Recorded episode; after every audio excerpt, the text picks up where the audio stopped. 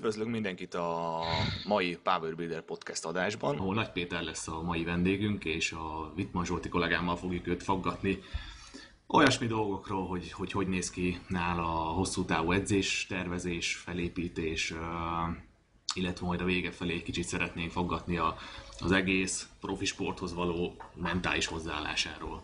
És szeretném minél többet tanulni tőle majd ebben. Első körben szeretném, hogyha röviden elmondanád, hogy mire vagy a legbüszkébb, mik a legjobb eredményeid, és, és utána szeretném, ha kitérnél arra, hogy a most következő versenyedre hogyan készülsz, és, és mikor is lesz pontosan. Ilyenekről szeretném, hogy egy kicsit beszélni nekem az elején.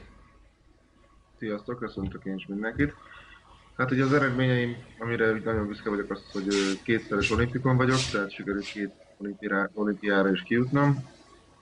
Univerziádi győzelem, kétszer voltam főiskolás világbajnok, főiskolás végi ezüstérmes, tizenháromszoros magyar bajnok, lökésben országos csúcstartó vagyok, és kétezer-tizenkettőben szakításban sikerült az Európa-bajnokságon egy bronzérmet szereznem, utánpótlásban pedig U huszonhármas Ebén voltam szakításban aranyérmes, junior Ebén voltam hatodik, junior vébén pedig hetedik, meg kétszeres junior magyar bajnok is vagyok.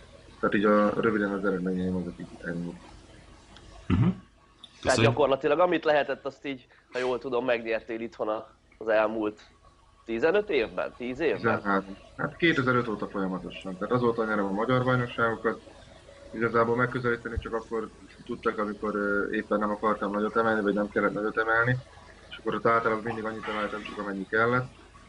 De úgy eléggé el vannak mögöttem maradva. Aha. És a motivációt akkor gondolom, hogy a, a nemzetközi szinten való versenyzés jelenti most már az elmúlt években főként. Így van, hát onnan szoktam én is meríteni az előtt, meg ugye a mai világban már az interneten már mindent meg lehet találni, lehet látni, a versenytársak is hol tartanak, és az, ebből próbálok én is így motivációt gyűjteni, meg próbálok nem ebből is gyűjteni motivációt, és így próbálom én is motiválni magam jobb és jobb eredményekre. És most a következő versenyet, ha jól tudom, az Európa-bajnokság lesz? Hát először még lesz most Németországban egy versenyem, ahol ma fogok kiindulni, de a, igen, a főverseny az majd az Európa-bajnokság lesz majd április elsején. Ez is a sportolóknak a kedvence, hogy pont húsvét vasárnap fogok versenyezni. Tehát nem az, ami más, olyankor otthon van a családdal, eszi a finom sonkákat, nekem olyankor a versenyzése fontos. És uh, most erre a következő versenyre, hát akkor beszéljünk szerintem az Európa-bajnokságról, meg gondolom, hogy az edzésciklusod arra van felépítve most a felkészülésed. Um, milyen milyen um, eredményekre számíthatunk? Nyilván ez erős kifejezés, de mit uh, vársz el magadtól? Hú, hát most ugye az eredmény az ugye úgy van kialakítva az Európa-bajnokságra, hogy négy tizenöt és négy huszonöt környékén fog majd valahol uh, teljesíteni. Ugye ez majd függ az adott formától, meg a, a taktikától is, mert hogyha ha egy helyezés múlik rajta, akkor az ember nem megy regényes súlyra, hanem arra a súlyra megy, amire kell. És lehet, hogy akkor egy kevesebb súly is elegendő, akkor, akkor ilyen plusz kockázatot nem vállalunk, vagy nem is, nem is vállal be senki. Úgyhogy az, és az mire lesz elegendő, hát jelenleg a negyedik helyen vagyok, az előnevezés alapján.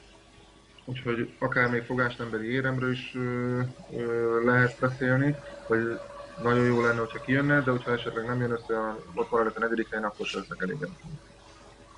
Jöjjön össze az szép teljesítmény. négy húsz a te egyéni csúcsod versenyen, igaz? Vagy jól látom én azt?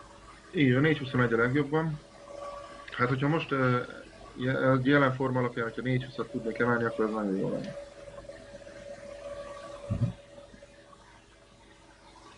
Legyen jó. Úgy. Köszönjük. Akkor kicsit arról beszélj majd, légy szíves, hogy most akkor erre az Európa-bajnokságra hogyan készülsz. A te fejedben arra vagyunk kíváncsiak, hogy hogy áll össze ez, a, ez az egész felkészülés dolog, mennyire messziről indítotok, mi az, amikor azt mondod, hogy most már konkrétan erre készülök. Nyilván nálad már nem hetekről, sőt nem is hóna, egy-két hónapról beszélünk, amikor, amikor azt mondjuk, hogy, hogy egyéni csúcsokat akarsz dönteni. Hát ugye a felkészülés az január másodikán kezdődött meg erre az Európa-bajnokságra. Tavalyi éve már lehet azt mondani, hogy ez elég jól kitolódott. Még december tizenhatodikán még volt egy versenyem. és akkor utána volt egy kisebb pihenő, ugye maradt az a két hét, egy három hét hátra, és akkor utána január másodikától kezdve indult el a, a felkészülés az Európa-bajnokságra. Ez egy elég rövid ciklus így, de mivel a vé vé felkészülés kitolódott, így, így nincsenek hátránya, mert nem, nem a nulláról kezdi az ember, lehet azt mondani, hanem egy elég jó állapotról. Ugye az alapozási időszak az nálunk általában hat hetes, most volt egy rövidebb négy hetes időszak, ilyenkor mi elég nagy szériában dolgozunk, hármas szériákban. Mindenki ezt megmosolyogja, mi arról beszélünk, hogy ez nagy szériás munka. Hát nálunk a három, hármazás az elég nagynak számít, de ugye nem is arra vagyunk mi súlyemelők kitalálva, hogy sokat csináljunk, hanem egyből, egyből nagyot. Majd utána jött a az erőszerzés időszaka, lehet azt mondani, az még mindig tart, és akkor most már a, vagy most kezdődik majd így a formába hozás a, a versenyre. Most már tényleg figyel az ember arra, hogy edzésen hogy mennek a súlyok. Ha most már egyezünk csak, ugye az erősítés időszakában ketteztünk, most jönnek az egyezések, és ilyenkor a, már a gyors, pontos a technika végrehajtása ez a legfontosabb ebben az időszakban. Mm-hmm. És, és így alapozás és az erőnövelés fázisában, most a, a versenygyakorlatokról beszélünk, azt gondolom így elsősorban, hogy az alapozás és erőnövelés fázisában körülbelül mik azok a legnagyobb súlyok, százalékosan mondjuk, ameddig, amit megkóstolsz azért néha? Hát a százalékosan beszélünk alapozásnál, ugye hatvanötről indulunk, hatvanöt-hetven százalékra onnan van a kezdés, és akkor egy ilyen hetvenöt, maximum nyolcvan százalékig megy el az ember. Majd ugye ez a, az erősítés időszakában szintén nyolcvantól kilencven százalékig, és a maxerőfejlesztés az a nyolcvanöt és kilencvenöt százalék között tartományokban mozog. Ugye alapozásnál ott nincsen annyi szakgyakorlat, sőt, gyakorlatilag nincs szakítás és a lökés, hanem a helyből szakítás és a helyből lökés van, felhúzások, guggolások, egyéb kiegészítők, és akkor ott vannak a hármazások, guggolásban, alapozásnál még ötözések is vannak, de ott, mit tudom én, nekem a legjobb szakításom a száz hetven helyből, a alapozásnál, ha nagyon jól kijön, vagy a, egyszer már nagyon jól kijött, akkor száz ötvenigbe tudtam hármakat, most ebben a felkészülésben száznegyvenig jutottam el. Most lökésben is kétszázöt a legjobb helyből felvételem, hármazásban száz nyolcvan volt, most idén száz hetven volt a legjobban, ameddig így el tudtam jutni. Ö, ugye a duplázásokban pedig, amikor van, akkor meg már ö, akkor jönnek be a szakgyakorlatok, na, az igazán kemény része az egésznek. Amikor szakításokban meg a lökésekből duplázunk. Ö, most ott nem mentünk el nagy súlyokig, de abban száz hetvenöt-kétszáztíz a legjobban. Most hatvan-kilencven volt ebből a legtöbb, ebből a felkészülésben. De most azért is az idő rövidsége miatt volt az egész. Amikor emeltem ezt a hetvenöt-kétszáztízet, akkor egy jóval hosszabb felkészülés van. Aha. És uh, guggolás súlyok, arról mesélj már nekünk, mint póvereseknek, mert ugye ahhoz tudunk viszonyítani nagyjából. Guggolások?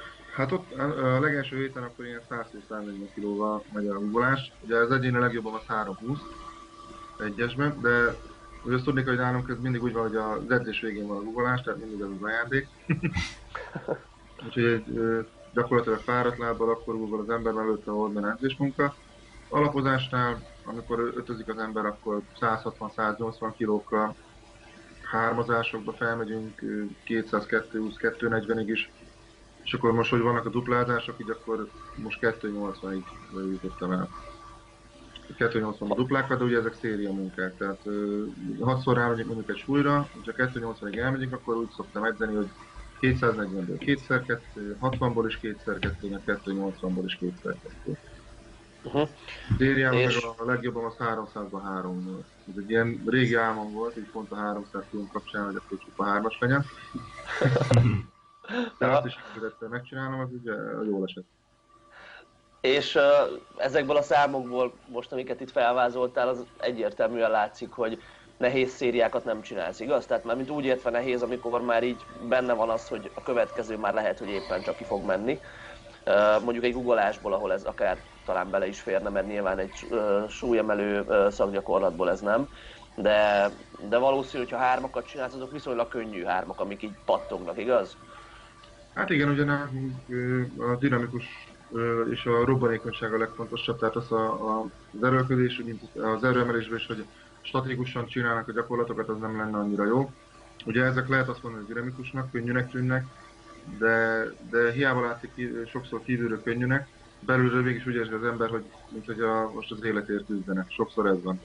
Aha, aha. Értem. Ö, eszembe jutott most csak így egy kicsit kiegészítésként, hogy fekvenyomni te szoktál? Mert ö, tudom, hogy többféle iskola létezik a súlyemelők körében, és talán van, aki azt mondja, hogy ö, érdemes, de a legtöbben az, hogy nem. Te hogy állsz ehhez a kérdéshez? Hát én sem szoktam fekvenyomni. Aha. Én sem tartom ezt jónak. Ugye nagyon bemerelvedik tőle a analizom. Bár erre is vannak ellenpéldák, mert volt, és a szakításnál ugye hátrány. De van erre egy ellenpélda, az orosz Csigiseff, aki annak kétszáztizenegy kilót szakított, annak van fenn egy edzés videója, hogy kétszázhuszonöt kilóval nyomott fekve. Tehát mindenféle gond nélkül. Tehát valaki biztos, hogy fekvenyom, én, én se tartom szerencsésnek, nem is szoktam csinálni. Hát így úgy, akkor szoktam fekvenyomni, amikor le kell mennem edzésre, nincs semmi kedvem csinálni, de valamit mégis fogod meg az ember. És akkor egyszer csak úgy aláfekszek, és akkor így volt, hogy százötven a legjobban talán egyszer, hogy annyit ki tudtam nyomni, de mondom az évente maximum egyszer, vagy esetleg kétszer, de szerintem a két éve nem is feküdtem fekvenni voltam. Aha. És gondolom, hogy felhúzást sem, uh, ilyen erőemelő típusú felhúzást sem szoktatok csinálni, igaz? Nem, abszolút nem, ott is inkább a súlyemelés technikát gyakoroljuk, a felvételt, tehát dobás van benne, kiállás van benne, és azt is dinamikusan csináljuk. Ugye ott is mindig arra edzünk, hogy minden kiegészítő azt a célt szolgálja, hogy a szakgyakorlatot erősítse, és ö, annak a technikai részét ö, gyakoroljuk, hogy a mozgások rögzüljenek. Így ö, nem is nagyon megyek én nagy súlyra, ilyen kétszázharminc-kétszázegyven kiló, már a végén, amikor már jó formában vagyok, akkor addig szoktam felhúzni. Én nem szoktam feljebb menni, de egy régen még, amikor csináltam az erős embersportot, akkor volt ö, felhúzás a versenyen, és ott akkor egyszer húztam háromszázat. Az, az volt ugye a legjobban felhúzásban, de mostanában meg se közelítettem. Uh-huh.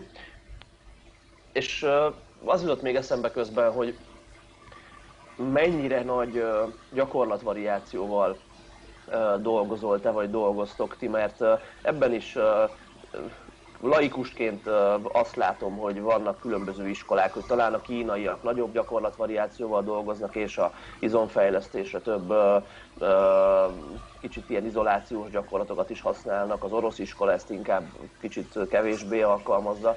De melyiket követed, és mi a, mi a tapasztalatod, véleményed erről a témáról? Hát mi lehet azt mondani, úgy készülünk, hogy az elég kevés gyakorlat variációval. Tehát igazából vannak ezek a helyből szakítás, helyből felvételek, vannak a szakgyakorlatok, a felhúzások és a ugorások, meg állványből is. Tehát van ez a nyolc-tíz gyakorlat, és akkor azok, azokból szoktunk úgymond meríteni. Van, aki több kiegészítőt is betesz mellé, ugye lehetnek tőkéről emelések, ugye a, vagy a szakításnak még aláülések és egyebek. Tehát van, van rengeteg sok variáció. Én igazából ezeket annyira nem, nem is kedvelem, jobban szeretem ezeket a szakgyakorlatokat csinálni, meg ez is jött be így az elmúlt évek alatt, és a, ez, ez az én tapasztalatom számomra, de ugye ez megint emberre válogatja. Hát ugye még van a bulgár iskola, amit az előbb kérte, hogy ez meg a legegyszerűbb, mert ott csak a szakítás, lökés, gugolás van. És mindig maxolnak, tehát... A, a, a, de ilyesmivel kísérleteztél? Ezzel, ezzel nem sikerült kísérletezni. Meg ugye a nagy testsúlyom révén nem is tudnám szerintem. Ez inkább ilyen kisebb, kisebb testsúlyoknak jobban feküdne. Szerintem az a módszer, hogy mindig ott lenni maxon, de azért az sem olyan szerencsés. Ez, ez jobban beváltozik, szépen felépítjük az alapoktól, megnézzük, hogy mi a fő cél, és akkor arra hegyezzük ki a formát. Aha. És uh, így, hogyha visszatekintesz az elmúlt uh, mondjuk tíz évre, amikor már azért magas szinten versenyeztél, um, mik azok a dolgok, vagy mi az, ami eszedbe jut, amiben most egy picit máshogyan csinálod a, a dolgokat így edzésben, um, amit megtanultál így a saját uh, testeddel kapcsolatban, akár, hogy mire reagálsz uh, jól és, uh, és kevésbé jól, uh, vagy akár így edzés filozófia? Hát lehet azt mondani, hogy sokkal tudatosabb lettem, így a, az első olimpia után, a, de ugye kétezer-tizenkettőben leküldtem oda, és tehát az volt a célom, hogy oda kijussak, de utána még inkább ráálltam erre, hogy még mire lehetne javítani. Mindig kerestem én is az újat, Voltak időszakok, amikor úgymond megragadt a teljesítményem, nem úgy jöttek a fejlődések, ahogy én elvártam. És akkor mindig kerestem az újat, mindig próbálgattam új edzéseket, új módszereket kitalálni. Most is eljárok funkcionális edzésre, ilyen crossfit jellegűre, kiegészítőnek, amikor itt van vagyok Szegedem. Akkor... A tiltott szó nálunk a crossfit, nem? Viccelek egyébként. Nem, nem is, nem is annyira durva szinten csinálom. Szerencsére, ahol járok, ott tényleg úgy van, hogy le van butítva az én szintemre, mert én gyakorlatilag pillanatok alatt be tudok savasodni. De viszont egy kis állóképességi edzésnek meg teljesen jó, hogy a súlyemelés mellett. Úgy veszem észre, nem hátrány, sőt előnyömre már. Mellette a mentális felkészülésre is nagy hangsúlyt fektettem, de az is azért, mert már nagyon sokan mondták, hogy abban mennyi lehetőség van, azt, azt ki kéne aknázni. És akkor ugye bennem is benne volt ez, hogyha mennyien mondják, akkor lehet, hogy van benne valami, és akkor próbáljuk ki. Úgy érzem, hogy abban is sokat fejlődtem, fejben is. Ugye nem csak, hogy a fizikálisan készülök, hanem mentálisan is vannak úgymond edzések a pihenő időszakokban, hogy akkor is az ember a, csak a súlyemeléssel foglalkozzon. És utána hogy meg... csinálod? Bocs, hogy közbeszólok. Kicsit menjünk már ebbe a mentális részébe bele, hogyha nem bánod, hogy ezt, ezt hogy csinálod, milyen technikákat alkalmazol esetleg tudatosan, vagy kevésbé tudatosan erre? Hát tudatosan, úgyhogy járok külön ilyen foglalkozásra is, amikor az időm engedi. És akkor mellettem itt ki vannak adva úgymond házi feladatok, hogy mik, miket kell csinálni, légzésszámlálás, akkor ugye a mentál tréningben, hogy elképzelni a gyakorlatokat, azt sokat szoktam csinálni, hogy a, a gyakorlatokat, és, és akkor olyankor ugyanazt csinálja az ember, amit edzésen is. Tehát ugyanúgy azt képzeled el, hogy lapozol magadnak, mekkora súlyra mész, és ott is a gyors és pontos kivitelezést ért a gyakorlatoknak, azt is elképzelje az ember. És a versenyszituációt is vizualizálsz ilyen szinten verseny előtt, vagy inkább magát a gyakorlatot? A magát a gyakorlatot szoktam én. Hogy azt, hogy ott is, hogy több ismétlés számát, tehát hogy az agyba is, minél tovább eljusson az inger, hogy, hogy hogy is kell pontosan végrehajtani a gyakorlatot. Hogy nem csak akkor tudom ezt megcsinálni, amikor edzek, hanem még amikor úgymond pihenek, akkor is. Aha. De ugye, hogyha éppen, hogyha a fejbe vagyok fáradt, akkor természetesen ezt nem csinálom, de hogyha a fejbe is minden rendben van, akkor szoktam ezeket is csinálni. Uh-huh. Nyilván nehéz uh, ennek a hatását mérni, meg ilyesmi, sőt gondolom nem is nagyon lehet, de érzel hatását uh, valamire, akár a gyakorlat végrehajtásra, a tudatosságra? Ja. Igazából, amit versenyen észrevettem ö, magamon, hogy kevesebb teher van úgymond rajtam, tehát ö, nincsenek ilyen, eddig sem voltam az a nagyon szorongós típus, de most se lehet azt mondani, még lazább vagyok, mint eddig. Tehát ö, nem is gondolok arra, hogy most ennek tétje van ennek a versenynek, mert lényegében a versenyen ugyanazt kell csinálni, mint az edzésem, és igazából csak a súlyokra figyelek, meg, meg saját magamra. De, és az, az a másik, amit meg akartam mondani, hogy ö, az ember kitapasztalja saját magát, és akkor én is figyelek arra, hogy edzés közben hogy reagálok. Ha éppen úgy megyek le edzésre, hogy fent úgy érzem, hogy szétszakítom a rudat, meg hogy most olyan jó kedvem van, közben lemegyek, és akkor rásik a fejemre nyolcvan kiló, akkor én nem szégyellem ott legyen az edzést. Tehát akkor én kell fellapozok, és akkor felmegyek, és majd akkor inkább másnak edzek egy jót. Uh-huh. Régen jobban... És szoktam figyelni. Ha régen jobban ragaszkodtál a tervekhez, és most már kicsit így jobban a saját tested, ahogy diktálja, azt lehet így érteni? Hát igen, tehát régebben mégis nem is az, hogy lelkes voltam, de úgy voltam vele, hogy ha kiadjak egy edzést, akkor gyengőbb leszek, meg gyengőbb, de ez abszolút nem így van, mert a régi jó öregektől tanul az ember, és ugye azt mondták, hogy egy jól megválasztott pihenés többet ér, mint egy rosszul megválasztott edzés. És úgy gondolom, ez teljesen megállja a helyét, és ezt észre is vettem, mert már volt olyan, hogy egy ilyen rosszul éreztem magam edzésen, abból valami kisebb sérülés lett, egy húzódás vagy valami. És akkor utána kidőltem itt a egy-két hétre, hogy nem tudtam rendesen edzeni, mert valami mindig fájt. És akkor inkább pont ezt megelőzendően, ugye rákezdtem én is figyelni magamra, és uh, kitapasztaltam ezt, hogy mikor lehet feljebbenni, és mikor kell ezt csinálni, hogy most inkább hagyjuk az edzést. Uh-huh. Ahogy itt most beszélsz a programodról, többször mondtad, hogy tapasztaltam, így csináltam, úgy csináltam. Edzővel te milyen szinten dolgozol együtt, vagy dolgoztál együtt? Nyilván úgy kezdted, de hogy néz ez ki nálatok? Van olyan ember, akivel megbeszéled a felkészülést, vagy van egy olyan ember, aki esetleg pontosan leírja, hogy mit kell csináljál a következő tizenkét hétben, vagy ezt magadnak csinálod? Hú, hát ez így változott ez a kérdés, mert eleinte, amikor bekerültem a válogatottba, meg amikor elkezdtem, akkor is ugye az edzőjegyek jártál mindenkinek. Aztán végülis, hogyha egy szintet eljutsz, akkor még magadnak is meg tudod csinálni, mindig kell azért egy visszacsatolás. Valaki eljut arra szinten, hogy neki nem kell edző, bár szerintem olyan nincsen, de sokan készülnek így egymaguk, nekem is volt olyan időszakom, de az edzés közösen is fel lehet építeni. Ugye a szövetségkapitányokkal általában akkor ők, ők szokták írni a felkészítést, ugye mi válogatott vagyok már tizennégy éve, így akkor nekem gyakorlatilag folyamatosan a szövetségkapitányok irányították. Volt olyan időszak, amikor a kapitánynak a tudása az nem volt elegendő, ővel akkor így, akkor meg is lett beszélve, vagy akkor olyan saját edzést erre alapján készülök, és akkor úgy építettem fel magamnak az edzéseket. Viszont volt olyan jó kapitány, akivel mai napig is jó kapcsolat van, és a szakmailag is nagyon jó volt a Bökfiani, szóval olimpikonja, olimpiai negyedik helyzet. Ővele nagyon jól megértettük egymást, meg úgy mindenkivel, és akkor ő, ő építette fel az egész edzést erre. Uh-huh. De most is a jelenlegi szövetségkapitány, ő írja a tervet, és akkor ő, ilyenkor neki megvan a fejébe, gondolom én, az egész éves edzésterv, és akkor úgy írja ki. Aha. És uh, amikor csak magadnak programoztál, és volt, voltak ilyen időszakaid, mi, miket tapasztaltál, miben volt az kevésbé, milyen hátrányát érezted annak, hogy nem volt egy külső támogatás? Igen. Igazából nem éreztem hátrányát annak. Aha. Tehát egyről is meg tudtam oldani magamnak, kicsivel több ö, energiát emésztett fel, de abszolút nem, nem volt hátrányára. De így azért sokat tudnak, hogy az embernek írják, de viszont eznek kell az a, az a bizalom és az elfogadás, hogy az, az edző, amit mondasz, abban te úgymond lapon bízzál, és te rámert bízni magad. És ha az, az már ezt nem érzed, akkor utána csak, csak a hátránya lesz ebből.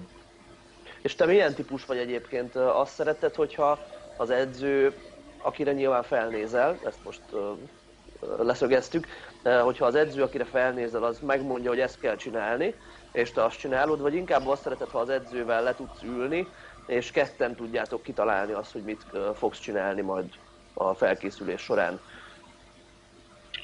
Hát szerintem mindig az a jobb, hogyha az edző és a versenyző megbeszélik azt, hogy lényegében miről van szó. Még hogyha az edző el is mondja az ő álláspontját, a versenyzőnek azért legyen beleszólása, nem beleszólása, csak úgy, hogy tegye hozzá az ő javaslatát.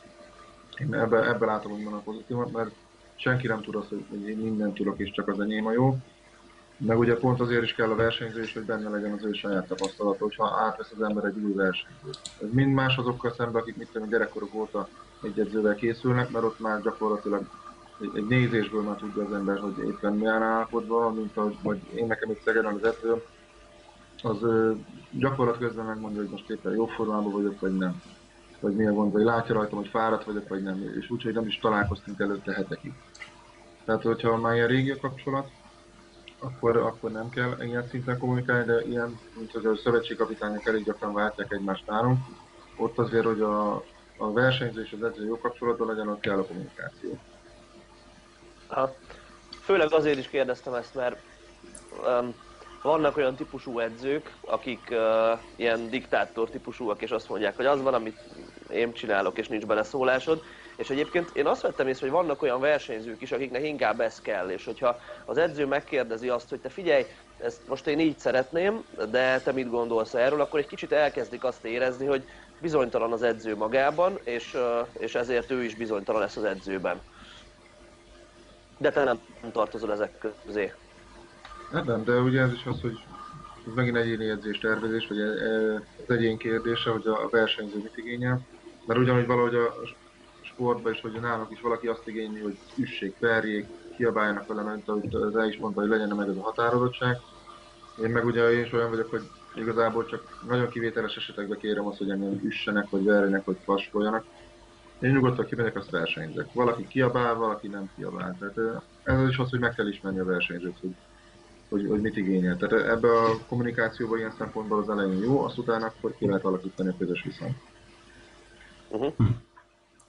És a ti fejetekben ez egyébként hogy áll össze, hogy uh, nyilván uh, versenyzel elég sokat, de mondjuk így, hogy uh, olimpiával mögötted mondhatjuk, hogy azért akárhogy is nézzük, gondolom négy éves ciklusban gondolkozol és gondolkoztok. Így tervezés szempontjából mennyire épül fel így a dolog? Mondjuk három évvel az olimpia előtt. Akkor mennyire van a fejben az, hogy ott mit szeretnétek és addig hogy fogod alakítani, vagy igazából ennyire azért nem mentek előre? Hát mi ennyire azért nem menjünk előre, de a gondolkodás az maga négy éves. Tehát ugye most kijutok az olimpiára, az a fő cél. De az, hogy odáig, hogy hogy jutok el, annyira én nem szoktam előre tervezni. Általában ezek a fél évek vannak, hogy az Európa-bajnokság, onnan a világbajnokságra, és ugye mindig arra törekszem, hogy a legjobb legyek. És a legjobbamat hozzam ki magamból, de ugye ez mindig felkészüléstől függ, hogy, hogy ez összejön vagy sem. Ugye közben jönnek sérülések, lebetegszik az ember bármi, ilyen hátráltató tényező, valamikor több van, valamikor kevesebb, és ennek alapján hullámzik a, a teljesítmény is. De ugye mindig a legfontosabb cél az olimpia, és ugye az olimpiának a kvalifikációs rendszeréhez kell alkalmazkodni nekünk is, hogy mindenkinek, hogy azokon a versenyeken, amivel meg tudja az ember szerezni a kvalifikációt, ott legyen a legjobb. Ugye eddig csapatkvalifikáció volt és a világbajnokságok voltak az olimpiát megelőző két évben a kvalifikációs versenyek. Most idén változik, és ebben az új ciklusban változik ez a rendszer, egyéni kvalifikáció lesz, és hasonlóképpen, mint a judóban, hogy el kell menni több versenyre is. És akkor ott helyezéseket vagy a kilókat gyűjteni, ezt most még pontosan nem tudjuk, mert a fő irányvonalak megvannak, de még nincsen ö, végleges ö, szabály arra, hogy mi is lesz a kvalifikáció, hogy melyik lesz, melyek lesznek azok a versenyek. És majd ezeket megtudjuk, mert ugye aztán júniusra ígérték ezt, hogy, hogy megmondják, hogy addigra ö, kötelezték a Nemzetközi Súlyemelőszövetséget is, hogy a végleges szabály meglegyen, hogy ha ez megvan, akkor utána kezd el az ember, utána kezdünk el pontosabban gondolkozni arra, hogy milyen versenyekre is készülünk fel a következő években. Mm-hmm. Aha. Az jutott eszembe most még így a Viktor kérdése kapcsán, hogy nyilván vannak olyan versenyek, amik kicsit kevésbé fontosak. Nyilván vannak olyan felkészülési periódusok, amikor hát úgy bele kell rakni a melót és csát, tehát nem, nem érez az ember olyan nagy um, stresszt azzal kapcsolatban, hogy jön már a közelgő verseny, um, pláne, hogyha most olimpiai ciklusokban gondolkozunk. Hogy állsz a motiváció kérdésével, Peti, hogyha ilyen izé intim témába bele lehet menni, hogy, uh, va, hogy mennyire van kedved lemenni edzeni? Mi az, ami, uh, milyen érzések vannak ezzel kapcsolatban a fejedben? Mert több uh, olyan kezdőbb uh, tanítványunk van, meg több olyan kezdőtől kapunk ilyen kérdéseket, visszajelzéseket, hogy hú, hát a motiváció mostanában kisebb az edzéshez és ilyesmi. És, és ezek, igen, ahogy te is mosolyogsz fel, aranyos dolgok, mert neked azért nyilván ezt egy húsz éves távlatból, vagy már több éves kedved lemenni edzeni egy alapozás alatt. És mit mondasz ezeknek a sportolóknak, akik, akik így erről kérdeznek? Hát természetesen azért nekem is vannak ilyen hullámvölgyek, hogy az ember olyan fáradt, hogy nem akar lemenni, de le kell menni. Tehát az, hogy jussak egy olimpiára, azért szenvedni kell, és, és még hogyha ha nincs is kedvem, de akkor is kell csinálnom. Úgyhogy a motivációt én ebből, ebből azért gyűjtök elég keményen, meg motiválnom kell magam, hogy lemenjek. Főleg tényleg az alapozás nagyon kemény időszaka van. De utána is, hogy versenyek után, amikor az ember fáradtabb, akkor is, ha, ha nem is olyan nagy edzés, de azért egy kisebb edzésre is menjen, mozgasson át, arra is azért rá kell venni magát. Hogy ezeknek az embereknek, hogy mit lehetne javasolni, igazából szerintem azt, hogy döntsék el, hogy mit szeretnének csinálni. Hobbi sportolók lenni, vagy, vagy ha kitűzött célt el akarják érni, akkor nem szabad sírni, akkor csinálni kell. Mm. És százalékosan egyébként nyilván nem lehet ezt mérni, csak kíváncsi vagyok. Mit mondaná, hány százalékára mész le az edzéseknek úgy egy évben, hogy ú, ma olyan jót fogok edzeni, mint az állat, és izgatott vagy miatta, és mennyi az, amikor az van, hogy hát le kell menni, megcsinálom, mert sportoló vagyok, mint azt szoktuk ilyenkor mondani, mint a fogmosás este, hogy azt meg kell csinálni, és uh, ja. Hát ugye, szerencsére én abban a helyzetben vagyok, hogy ez a súlyemelés a munkám is, úgyhogy gyakorlatilag úgy, mint egy munkájára, hogy be kell menni, és akkor csinálni kell az esetek többségében, de amikor ugye ki vannak tűzve edzésben is ilyen maxolások, akkor azokra izgatottam egyekre én is, meg ugye arra már készülök én is fejbe. Ugye van ez a, hát tudom, négy-öt ilyen edzés az véget felé, amikor már nagyobb súlyokra megy az ember. De azokra már én is külön rákészülök, és azt nagyon izgatottan várom én is, hogy most valami ö, nagy súlyra fogok menni. Uh-huh. De azért a nagy többsége nyilván nem ilyen az edzéseknek, és ott bele kell rakni a melót, persze. Hát ott bele kell rakni a melót, igen. Tehát, ö, nem azt mondom, hogy kezdtelenül megyek le, mert lemegyek meg szeretném, mint ahogy mondtam is, hogy szeretem csinálni. De, de hát, hogyha nem megy az ember, nem megy, akkor ugye nem lesz eredmény se. Tehát folyamatosan munkába kell lenni. De akkor a legnehezebb motivációs időszak az egyébként nálad is ugyanaz, amit mi is így a saját versenyünknél tapasztalunk, hogy, hogy amint lement egy verseny, addig nagy motiváció, és az utána lévő egy-két hét, egy-két hónap az szokott borzalmas lenni ilyen szempontból. Hát így van. Tehát tényleg, hogyha felkészülünk most az Európa-bajnokságra, és ugye az április elseje, ugye a következő a világbajnokság, ami fontos a verseny, az majd valamikor novemberben lesz. És ugye a, a felkészülés majd júliusban kezdjük erre. Most ugye áprilistól júniusig most elég nehéz magadat motiválni, vagy hogy éppen, hogy milyen szintre jutasd el magad, de ugye akkor is lesznek folyamatosan edzések, szintén azért, hogy nulláról kezdje az ember, csak ugye vissza van véve az intenzitás, kisebb súlyokra megy az ember, meg ugye még közben azért még lesznek kisebb versenyek is, ahova azért fel kell készülni. Egy picit még visszakanyarodva ez az edzésbeosztás tervezés témához, um, alapozásnál, vagy az alapozástól kezdve a versenyig heti hány edzéseid vannak általában? Hát kilenc edzés van. Ugye szerdán van egy edzésem, a, a többi nap kettő. A délelőttiek általában azok ilyen egy-másfél órás ilyen átmozgató jellegű edzések. Nem, nincs olyan nagy terhelés relatív. A, a délutáni edzések azok a komolyabbak, ez egy ilyen másfél-két órás ö, intervalluma. Ugye alapozásnál ez azért kicsivel több. És hogy jövünk a versenyidőszak felé, az edzések is csökkennek, mert ugye már egyezések vannak, nem kell azért annyit pihenni. Ö, gyorsabban lepörget, úgymond az ember. És amikor itt Szegeden vagyok, akkor ö, ugye nekem még be szokott jönni a, mentál, vagy a funkcionális edzés. Crossfit. Valamint még gyógytornára is el tudtok járni. Ezeken, ezeket a gyógytornás edzéseket ezt ugyanúgy csinálom az edzőtáborban is, de azért az teljesen más, hogyha valaki mondja, mint hogy saját magadtól csinálod. Mert ha magadnak kell csinálni, akkor, á, akkor nem olyan, akkor nem, tudod, a, nem tudsz annyi gyakorlatot se kitalálni. Szerencsére nagyon jó gyógytornászom van, és uh, mindig tud valami újat kitalálni, és nehezebbet. Tehát már kétezer-nyolc óta készülünk együtt, tíz éve, és mindig tud meglepetést okozni nekem évről évre, hogy mindig van nehezebb. Mondjuk már el a nevét, csak azért, hogy a szegedi sportársaknak adjunk egy kis segítséget. Ő ugye Urikné Varga Rita, de nagyon sok sportoló járt be itt Szegedről, tehát bárkinek bármi gondja van, gyakorlatilag hozzáküldik. Így sok sporttársammal is ott szoktunk azért találkozni, megbeszélni a, a sportélményeket, hogy éppen milyen versenyre készülünk. De ugye nekem is ez a gyógytornás azért kell, mert hogy ilyen prevenciós cél az, néhány izmok erősítés, hasizom erősítés és nyújtása. Jól értem akkor, hogy gyakorlatilag a felkészülésben így az alapozástól az utolsó hetekig az edzés száma az megmarad? Így van, az, az megmarad. Kivétel esetleg, vagy ez a crossfites típusú edzés, azt gondolom elhagyod már azért a vége felé. Vagy az megy végig szintén? A, a vége felé, hát még akkor is lehet, hogy lemegyek, csak akkor kevesebbet csinálok. Mert ugye az most egy egyórás edzés, amiben van egy háromszor tíz perces etap, vagy valami. Tehát annyira azért nem megterelő, csak lehet, hogy akkor egy könnyített, tehát csak kettőt csinálok meg, de ezzel ugyanúgy nézek tovább. Uh-huh. Igazából a, az intenzitás miatt változik csak ugye az edzés, tehát a darabszám az megvan. Még annyi szokott lenni, hogy a, amikor nagyobb verseny van, például az E B, akkor az utolsó héten, akkor már nem kettőket edzünk, hanem már csak egyeket. Uh-huh. Ott annyiba szokott változni, mert ugye van a, a formában hozás. Világos. Igen. És uh, még a formában hozással kapcsolatban um, egyes iskolák szerint uh, legalábbis erőemelésben a verseny előtt már az edzés volumenét azt nagyon uh, visszaveszik.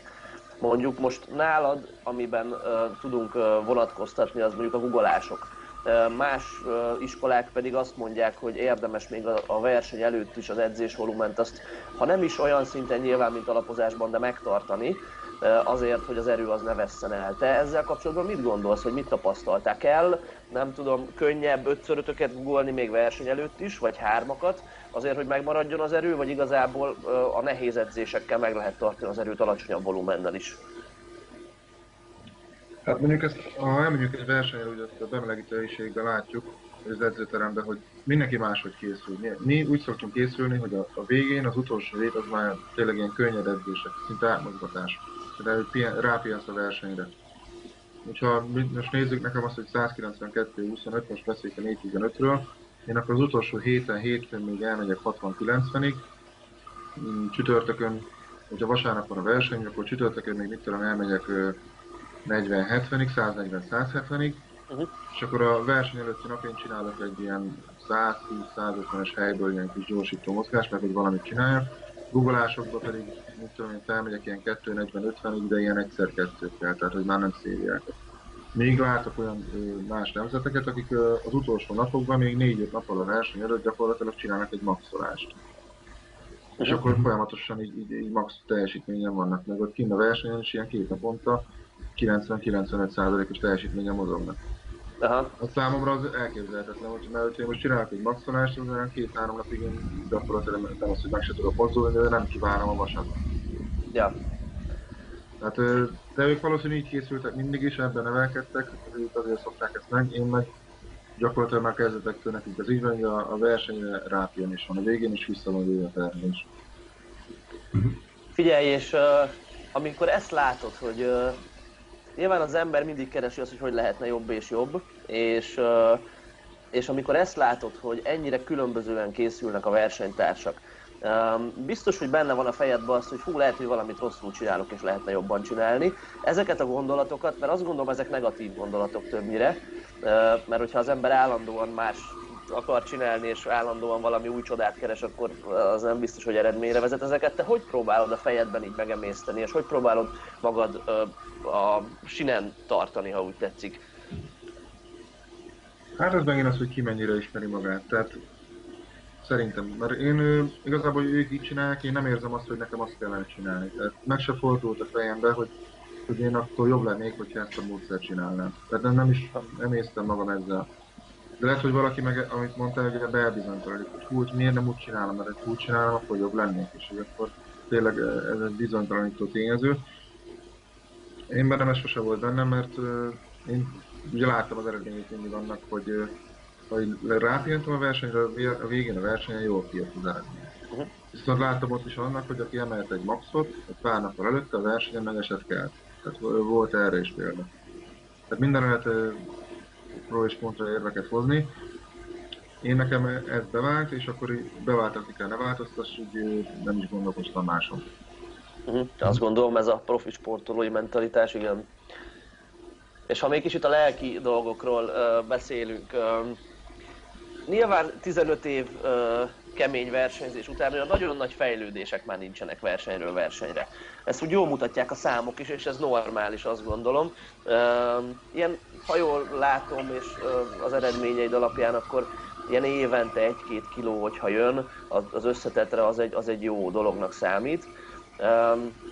És nyilván ez nem volt mindig így, tehát amikor nem tudom, tizenhat-nyolc évesen versenyeztél, akkor ez még gyorsabb fejlődés volt. Hogy élted te ezt meg, hogy lassult a fejlődés? Okozott-e ez neked ilyen gondokat mentálisan? Mit tanácsolnál azoknak a sportolóknak, akik, akik emiatt stresszelnek? Vagy, vagy akár a célkitűzésben mit, mit alkalmazol te arra, hogy motivált tud maradni éves egy-két kilós fejlődésre? Hát ugye az első években állunk azért a... a gyerekek tudnak fejlődhetnek ilyen húsz-harminc-negyven kilókat is évente, és tényleg, ugye mondtad, hogy erősödik az ember, közeledik a teljesítmény képességének a csúcsához, úgy, úgy ez a tendencia lassul. De nekem is azért voltak ilyen hullámvölgyek, hogy megakadt egy szinten, utána egyszer csak kijött a verseny, megugrott nagyobbra, de a nagyobbra mit tudom, öt vagy tíz kilóval feljebb, azt, amit mondtál is így a végén. utána fel azt a szintet tartottam, és utána volt ez az időszak is, hogy én gyakorlatilag kilónként javítottam, hogy mindig az egyéni csúcsokat. Hogy ebből ezt, hogy lehet ezen így átviselni magát az embernek? Igazából, hogy a felkészülés hogy sikerül. Ha a jól sikerül egy felkészülés, és a végén nem jön össze, az úgy gondolom, hogy akkor csalódásnak írja meg legtöbbször az ember, mert akkor sokkal többet vár magától. De ugyanaz az ellentetés, hogyha meg egy rossz felkészülés a végén csinál egy, egy jó eredményt, akkor meg elgondolkozik rajta, hogy ez meg hogy a francba jött akkor ki. Amikor előtte volt egy jó felkészülés, akkor nem, most rosszul éreztem magam, és most meg kijött az eredmény. Hát ugye ez a, a versenyben ez a pillanatnyi forma, ami nálunk így a fél évente, hogyha lehet azt mondani, hogy van egy verseny, és ott van három fogásod arra, hogy szakításba és meglökésbe is ö, elérd a célodat. Ez lehet azt mondani, hogy elég kevés. Mert ugye mindenki csak arra figyel, hogyha egy ilyen nagyobb versenyen emeled meg, tehát most elmész egy ilyen sörversenyre, vagy valamilyen kisebb versenyre, és ott, ott produkálsz nagyot, azt, azt senki nem foglalkozik vele, mert ugye mindig ott kell bebizonyítani, ahol kell. Kivéve az Instagram. Hát ebből motivációt, tehát letör, letörni nem szabad, lecsüzdölni egyáltalán nem szabad, menni kell tovább csinálni, és egyszer majd csak ki fog jönni az eredmény. Fiatalabb sportolók, foglalkozol egyébként a sportolók felkészítésével a, a sportolói karriered mellett? Edzősködsz? Hát nem szoktam edzősködni, de voltak már megkeresések, hogy segítsek az edzésekben. Eljöttek hozzám, amikor technikailag edzés, technikaiban segítettem.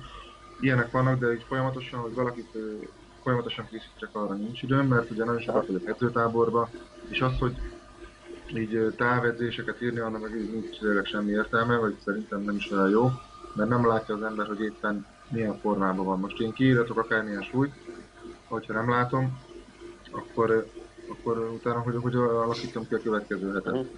És akkor most, a, hogy elmondja a versenyző, hogy érzi magát, abból valamire lehet, hogy lehet következtetni, de azért mégis olyan, mint az ember látja.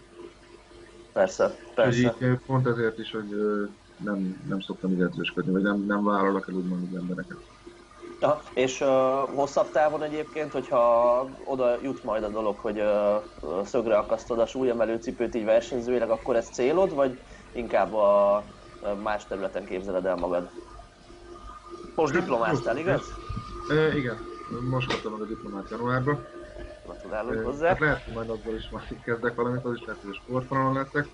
É, igazából ez a sportvonalon szeretnék mozogni, és majd most ez majd edző lesz, vagy sportvezető, azt még nem tudom, de az biztos, hogy a sportvilág az nekem annyira megtetszett, hogy egyszerűen nem, nem szívesen lépnék ki. Edzősködés, hát ugye eddig mondtam azt, hogy biztos, hogy nem szeretnék edzősködni, mert nagyon nincs is hozzá türelmem, meg egyenek, de azért sokszor meg így van, hogy belegondolok versenyzőként, azért jó lenne egy versenyzőt eljutatni arra a szintre, ahol én vagyok, vagy bármilyen szintre, és akkor látni a sikereket és egyebeket és ezeket így átélni, mert amint mondtad, a, a sportkarriered meg fog szakadni, most már rövid időn belül, de, de hogy utána ezek a úgymond sikerek még az emberben benne legyenek, az mint egy edző még át tudja utána is érni, úgyhogy lehet, hogy így a korábbi gondolatomat így elvette, majd még egyszer állok. Aha. Hát meg azért valljuk be, hogy így kívülről nézve úgy látszik, hogy a jó sportvezetőkből is uh, szükség lenne a jó sportvezetőkre a súlyemelésben Magyarországon végül is, tehát ilyen szinten is tudsz hozzátenni majd biztosan a sporthoz hosszú távon. Hát remény, reménykedem benne, igen. Hát a sportvezetés az mindig hagy kívánni valókat maga után, hogy mindenkinek jó legyen, olyan nincs. Most, ami jelenleg van, működik, inkább azt mondom, mindig lehetne jobb, de reménykedjük benne, hogy ez változni fog, és a sportolók lesznek az első számú szempontok egy, egy vezetőség szempontjából, és nem mások.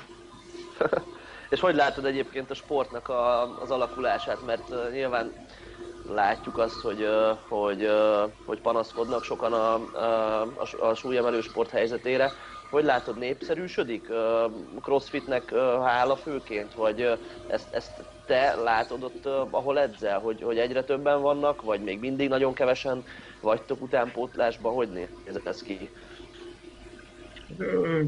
Most a crossfitnek köszönhetően azért meg, megugrott a létszám, népszerűsödik, mert ugye most ö, sokan már meg is ismerték, meg akarják tudni, hogy mi az, hogy súlyemelés.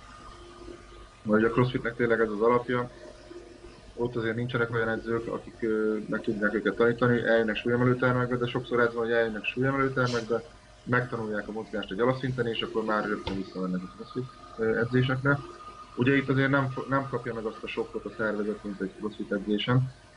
Itt azért hosszú távú célokat kéne kitűzni, nem ilyen rövid távokat. De a fejlődés szempontjából az utánpótlás kérdésem elég nehéz lenne, elég nehéz ezt változtatni, mert az emberekben van egy ilyen negatív, negatívum a, a súlyemeléssel szemben. Ugye sok még mindig? Után, még mindig, tehát vagy akár a, mondanám a táplálkiegészítőket is. Hú, mert ha elmegy a versenyzőn, akkor ő most ott valamit be fog kapni, meg szedni fog, meg egyebek, aztán közben sima vitaminokról beszélünk, ha lehet azt mondani. Hogyha most tényleg az ember, azt szerintem a szülők nem is tudják, hogy mi az, hogy táplálkiegészítő. Mert a táplálkiegészítőre azt mondják, hogy rossz, de azt nem tudják, hogy például egy C-vitamin is táplálkiegészítő. Tehát a szülő is ugyanúgy a táplálkiegészítőt a gyerekének, csak ugye most, hogyha eljön egy edzésre, már olyan szinten van, akkor ugye hozzá kell nyúlni idézősen komolyabb táplálkiegészítőket, mint fehérje, vagy kreatin, vagy ilyen hasonló dolgok. Meg ugye ezek a negatív kritikák, hogyha, amit én is hallottam személyesen, a, de azért nem küldöm be a gyerekemet súlyt emelni, mert akkor nem nő nagyra. Meg megállani az is, de meg ilyenek. Tehát most én vagyok száz kilencvenkettő centi, hát nem, inkább még nőttem tíz centit, ami miután elkezdtem súlyt emelni. Hány évesen küzdöttek? tizennégy évesen. tizennégy évesen. Hát én nem álltam meg a fejlődésbe, azért már súlyt emeltem. Hát a, a szülők, szülőkkel kéne szerintem először kommunikálni. Ez lenne szerintem az első számú lépés, és akkor bennük ezeket a tévhiteket úgymond kiégett, hogy az elmúlt évtizedekben még felhalmozottak, és ezt, ezt tapasztalták, vagy csak ezt hallgatták a médián keresztül. És akkor utána lehetne foglalkozni már a gyerekekkel is. Mert a szülő már szívesen beleküldi a gyereket, akkor a gyerek is ismeri és tudja ezt a sportágat. És végül is az, hogy népszerűsödik a sportág, mondjuk a crossfitnek köszönhetően, az igazából gondolom, hogy az utánpótlás nevelés olyan nagy hatással nincs, hiszen ahhoz, az, hogy valaki húsz évesen lemegy súlyemelni, azt valljuk be, olyan sok már nem lesz belőle a súlyemelés sportjában, tehát ahhoz el kell gondolom nyolc-tíz-tizenkettő-tizennégy évesen kezdeni, és ott meg igen, inkább a szülőkön van a hangsúly. De viszont most annyiből súly a crossfitnál, de most vannak ezek a húsz évesek, azok rövid időn belül biztos, hogy gyereket fognak vállalni. És akkor az ő gyerekükben már nem lesz benne ez a úgymond negatív kritika, mert ők már tudják, hogy miről szól a súlyemelés, meg miről szól úgymond a sport is. Tehát ugye ilyen szempontból egy hosszú távú hozadéka van ennek is, hogy a crossfit népszerűsíti a súlyemelést. Hogy ez nem csak a mostra, de ez kihat a jövőre is elég szépen szerintem. Mm-hmm. És hogyha már így szóba került egyébként a táplálékkiegészítést az étkezésre, off-szezonban, vagy éppen versenyhez közel, mennyire figyelsz? Hát ilyenkor versenydőszakban azért jobban odafigyelnek. Ugye szerencsének olyan súlycsoportom van, hogy nem kell fogyasztani, ugye plusz százöt, uh-huh.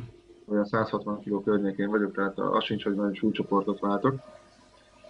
Uh, amikor versenyidőszak van, akkor is, hogyha valami nagyon finom van, akkor megeszem, mert olyan a hasamat nagyon szeretem. De azért akkor jobban odafigyelek arra, hogy reggelére is mit eszem. Az apai tojás, erre is volt egy, vagy van egy nagyon jó barátom, Vajda Zoltán, és akkor ő szép nekem egy ilyen tervet, hogyha edzőtáborban vagyok, akkor uh, miket egyek, meg ugye szoktam, vagy csináltuk azt is, hogy elküldtem neki a, a menülistát, és hogy abból mit egyek, mikor egyek, mennyit egyek. Uh, ugye napi ötször szoktam így étkezni, lehet azt mondani, hogy van, ugye van ára főétkezés, és akkor mellette még ilyen kisebb uh, étkezések, rengeteg zöldséget eszek, hogy uh, arra is, hogy figyeljek oda. Az édességeket azt próbálom kerülni, amennyire csak lehet, pedig édes szájú vagyok, tehát ez egy uh, nehéz számomra. Ha palacsinta van, akkor mondtam, hogy akkor nincs megállás, tehát akkor nem érdekel a, a verseny, akkor palacsinta van, akkor ezt tenni kell. A többit azért, hogy nagyjából meg tudom állni. Amikor így a versenyidőszak vége van, akkor azért én is kicsit lazábban veszem, vagy hogyha karácsonykor otthon vagyok, úgy akkor nem tartom be én is annyira ezt a diétát, ha lehet azt mondani, az étkezéseket, hanem megeszek mindent, amit csak lehet. És a súlyod az ingadozik egyébként nagyon? Vagy így nagyjából be van állva már régóta? Nagyjából be van állva, így száz ötven és száz hatvan között mondok, tehát ilyen két-három kilós ingazozások vannak. Én azt gondolom, hogy sok, de ezt már hat éve, körülbelül ugyanaz a súlyod. Világos. És ehhez neked figyelni kell, hogy direkt sokat egyél, vagy igazából ez már olyan nem feltétlenül igényel energiát? Igazából nem feltétlenül igényel energiát, meg nem is ezek sokat lehet azt mondani. Tehát normál emberi a, a dolgokat eszem most már. Tehát ilyen két-három szalács hússal simán el vagyok egy étkezésben. Mesélte édesanyám, hogy én mondjuk én nem emlékeztem így rá, de ugye a serdülőkorunkban ugye a bátyámmal volt, úgyhogy megeszünk fejenként ilyen hat-nyolc ráncot is. Egy, egy vasárnapi ebédnél, azt lefolytottuk még három csirkeszombbal, meg utána még ettünk leves, de délután háromkor meg már megint enni kellett van, én megérzett az ember, ott a de szóval most már ilyenekre más már nem lennék képes. Ja.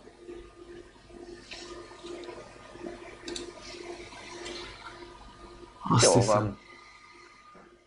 Szerintem bennem Ami. nem maradt kérdés. Na, én is tök jó, tök, tök jót beszélgettünk, és én biztos, hogy sokat tanultam belőle, meg nagyon érdekes volt egy ilyen magas szintű uh, sportolóval beszélgetni, és köszönjük így még egyszer, hogy rendelkezésünkre álltál.